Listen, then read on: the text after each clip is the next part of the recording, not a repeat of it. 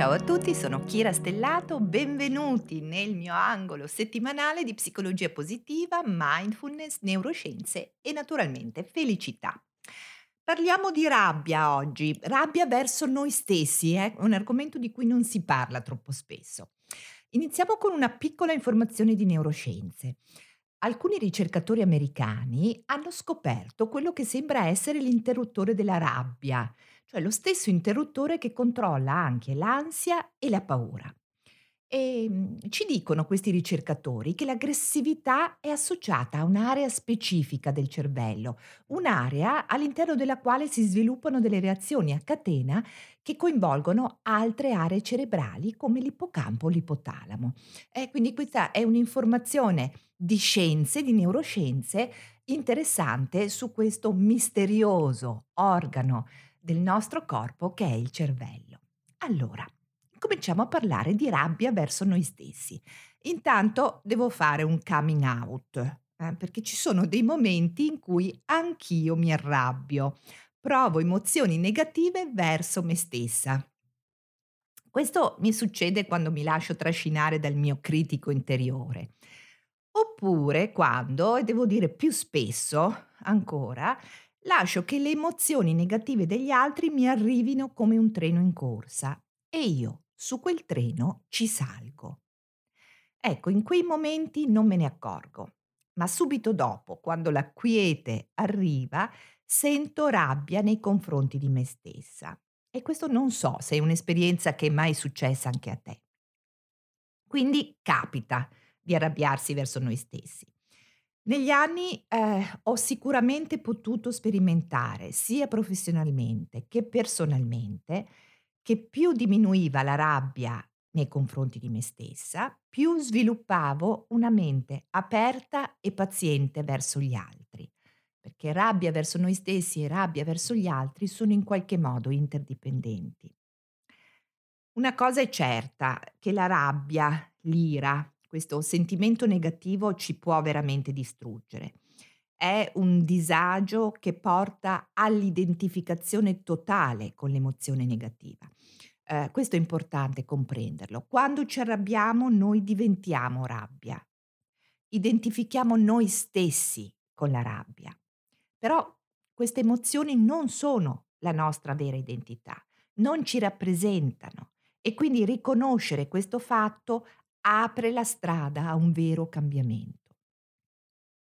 Vedi, noi spesso cresciamo con l'idea, che è sbagliata, che l'amore per noi stessi, se espresso, rappresenti egoismo. Talvolta è anche vero che questo eh, eh, in realtà può, può starci. Eh, a volte magari diciamo mi sono fatta un regalo quando ci compriamo, che ne so, l'ultimo smartphone, eh, di nuova generazione, un cappotto, un'automobile, eh, magari per compensarci di quello che ci manca. o pensiamo che ci manchi nella nostra vita. Ma questo, questo non rappresenta un amore reale verso noi stessi. Eh, questo è un po' come il genitore che lavora troppo e che per farsi perdonare del tempo mancato compra dei regali per i propri figli. Quando ci arrabbiamo noi vediamo, uhm, solo il negativo di noi. Usiamo una visione ristretta e distorta della vita.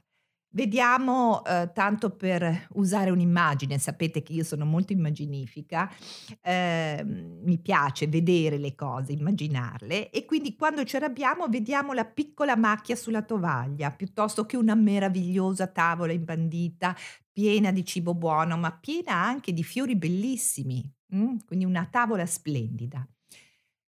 Cosa possiamo fare quindi per spegnere questo fuoco distruttivo nei confronti di noi stessi? Eh, direi tre cose principali. Osservare, riflettere e fare. Osservare, osservare in una maniera neutra, non giudicante, le circostanze reali della nostra vita.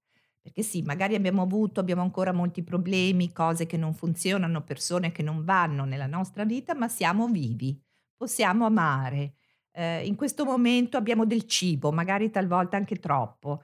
ehm, abbiamo accesso a medicine, possiamo leggere un libro, magari abbiamo anche un amico o una persona che ci vuole bene. Non sminuite l'importanza di queste cose. Queste cose sono la nostra tavola imbandita e ornata di fiori e non solo la piccola macchia sulla tovaglia. È importante anche, dopo aver osservato, iniziare a riflettere, riflettere anche sui nostri errori, non solamente su quelli degli altri, eh.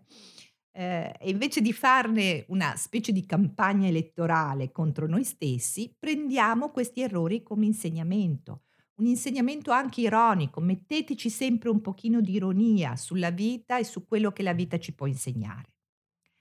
Infine è importante sviluppare l'intenzione di cambiare e cambiare, non perché sia giusto farlo, ma perché abbiamo la possibilità di farlo e questo, credetemi, non è affatto poco.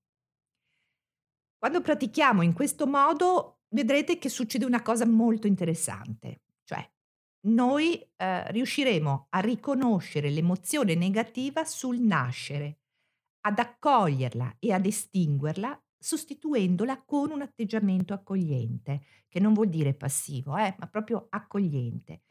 Eh, un atteggiamento che ci permetterà di vivere non solo più sereni, ma anche in buona salute, perché le emozioni negative fanno ammalare, lo dice anche la scienza. Adesso chiedo una cosa a te che mi stai ascoltando. Tu ti arrabbi facilmente con te stessa, con te stesso? Cosa ti fa arrabbiare? Cosa fai dopo esserti fatto sommergere da quest'onda di emozioni? Come ti senti? Lasciami un commento, condividi sul web se vuoi e inizia da adesso a praticare generosità verso te stesso, la generosità del perdono. Un grande abbraccio e buona vita a tutti in pace. Vogliatevi bene. Ciao.